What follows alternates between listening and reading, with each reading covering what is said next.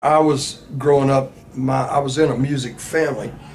Uh, my grandfather, who grandma, my grandfather and grandma, they adopted me. Uh, that was my mother's uh, folks. Um, and my grandfather was already in music. He was in and out of bands. His name was Shorty, Shorty Medlocke. And he was in and out of bands all throughout, you know, bands out of Nashville and all throughout the Southeast. In fact, he played on a TV show um, from 53 through 58 called The Toby Dowdy Show. And I learned how to play uh, banjo at the age of three. And I played a miniature five string banjo on the television show with him uh, for that five year span. In the midst of that, I started uh, playing guitar. Uh, I started playing guitar when I was five and picked up his old acoustic guitar and uh, he showed me three chords. He showed me G, C, and D. And he says, now you're on your own. Go learn the rest of it on your own, you know. And I always played everything by ear uh, anyway. Um, then I learned how I picked up playing drums when I was about eight and uh, played in his bands, uh, played drums in his bands when I was real, you know, real young. And just kind of came up through the ranks of of um, you know came up through the ranks like that of playing music. I mean, it was pretty well it was pretty well uh, knowledgeable of probably what I was going to do in my life. In 1955, my parents bought me my first transistor radio, which was pretty well about like that by that. Ran on a nine, oh, one of them old style nine volt batteries, the big ones, you know. And we used to listen to a radio station in Jacksonville, Florida called WAPE, and it was an AM station at first. Later on, switched over to an FM station. And um, used to listen to all the old rock stars, but of course, Elvis was big at that time. And I remember my parents, Elvis was coming to town, to Jacksonville and if you go into the history books about Elvis, you can see his tour dates. You can see Jacksonville, Florida at the Florida Theater. I went to see him. My parents took me to see Elvis in, right before my seventh birthday in Jacksonville uh, at the Florida Theater. And my, my mom and dad, they used to love to tell this story because on our way home, uh, my dad looked at me and says, Well, what did you think of that, son? And I said to both of them, I said, that's what I want to do. I want to do that, you know. And pretty well, all throughout my life, I held that in my head that uh, that it was all going to work out real well for me, uh, being in music. Um, I never really got into the whole music thing because, you know, I, I knew that that was the way to fame and fortune. I got into uh, playing the music. I got into playing music because of the art of the of the of the point of playing music. And I love the creation of it. I love the I love the fact that you sit down with six strings on a guitar and you only got seven chords. You know, A through, you know, A B C D E F G. And you write songs out of six strings and seven chords. I believe today it's 2013, and I believe that every song that could possibly be written has been written. I don't think that you can pick um, a you know a set of chords uh, to play that hasn't already had a song written to them. My beginnings like that, you know, I, I came up through the ranks like that, playing in bands, uh, 13, 14 years old in bands just worked my way up as, you know, rehearsing with bands and playing in different bands. And finally, um, I went to Woodstock, uh, you know, when I was 19 years old. And I already uh, was playing in a band, and me and my, two of my bandmates, Hal and Russell, we got in a 1963 Econoline van, had three in the tree, they called it three speed, and with a reverse drove to Woodstock, was there the whole time, saw the most unbelievable bands. I mean, they, you know, we knew Hendrix was going to be there, The Who was going to be there, all these great bands, you know.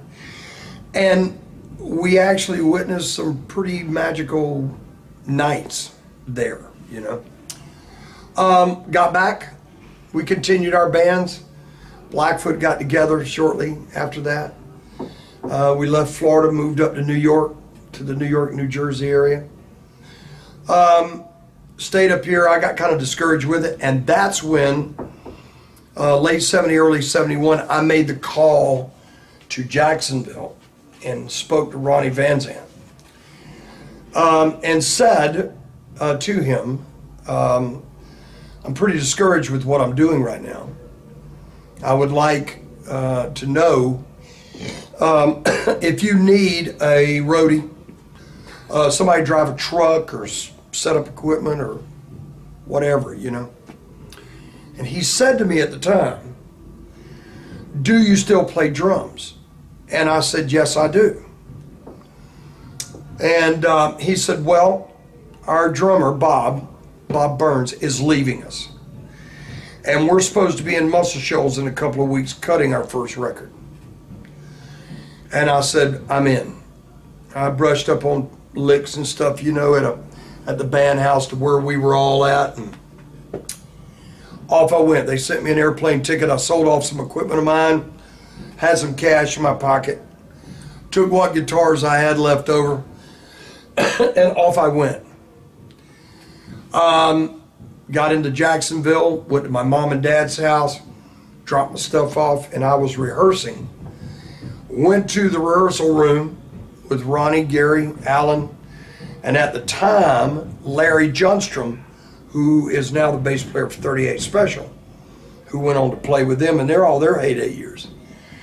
And that's the original Lynyrd Skynyrd, was Ronnie, Gary, Allen, me, and Larry Junstrom. So it started from there.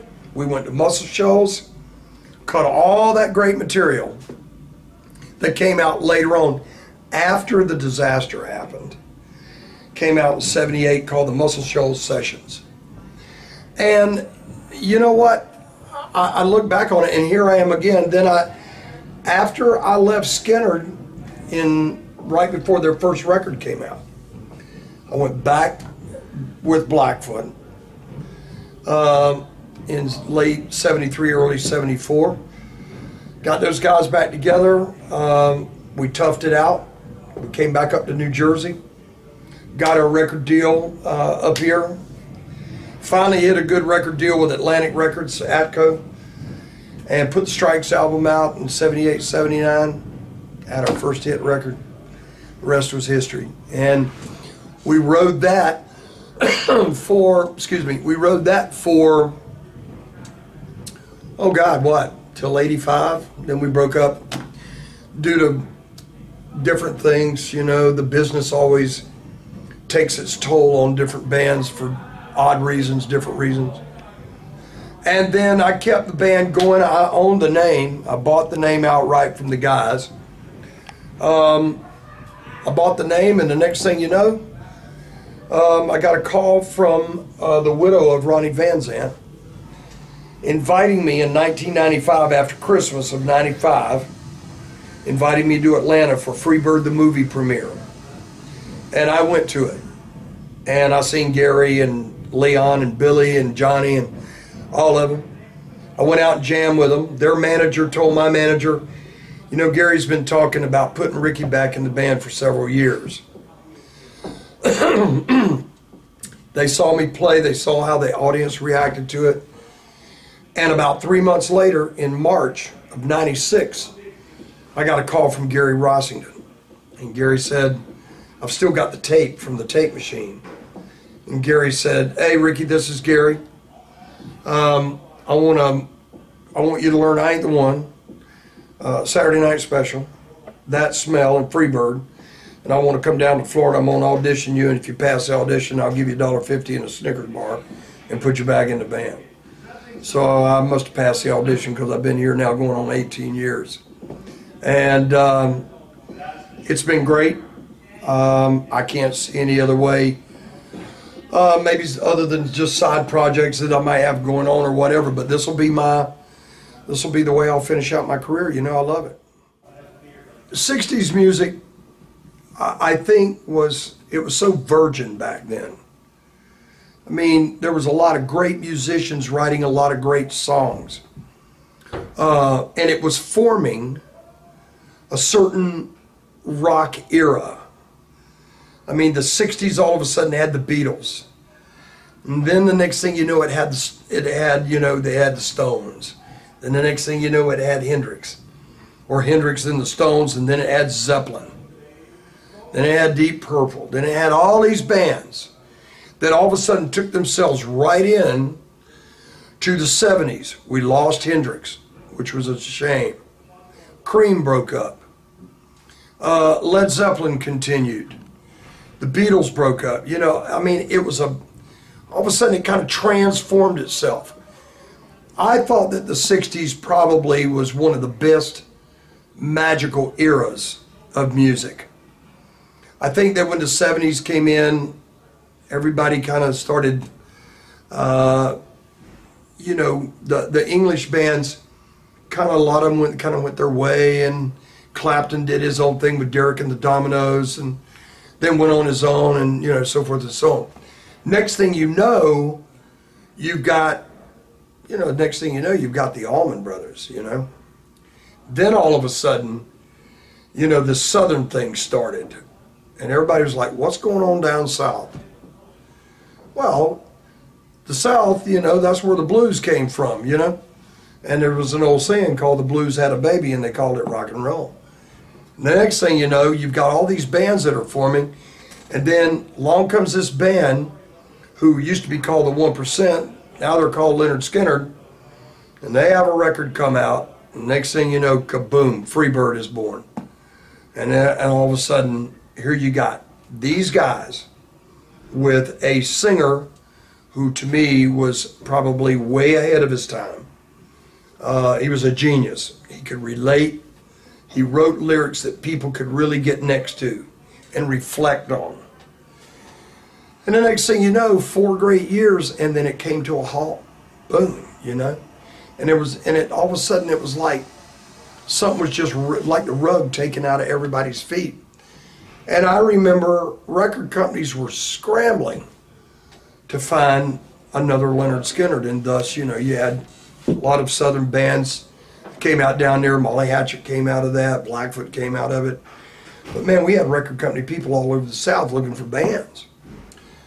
Um, the 70s music to me was, I think, a regeneration period.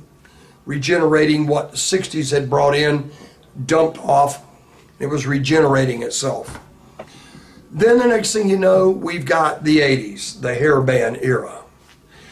And the Southern rock bands were out, the hair bands are in.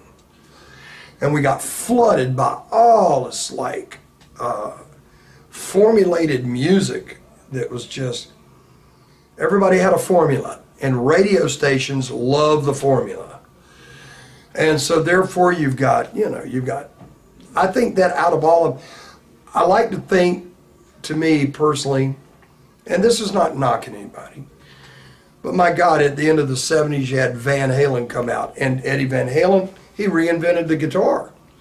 He reinvented the electric guitar, just like Hendrix had reinvented it. Next thing you know, you had Hendrix, Clapton, and Jimmy Page and Jeff Beck, and all of a sudden, then you had Eddie Van Halen down here reinvented the guitar. And everybody wanted to be like Eddie Van Halen. Every time I turned around, a guitar player was doing the hammer-ons and all that stuff, you know, trying to play like Eddie. There's only one Eddie, you know? And all of a sudden you got all these bands, and I'd like to think that Van Halen really, between Van Halen and probably Motley Crue and people like that, were the originators. You know, they were the guys that came before and everybody else sort of fell in line and came along afterwards. Um, then you got into the 90s. You got into the 90s, and then the next thing you know, the hair bands are out and the grunge bands are in. On www.rockscene.com, it'll tell you all the latest and especially what's going on with Lynyrd Skynyrd.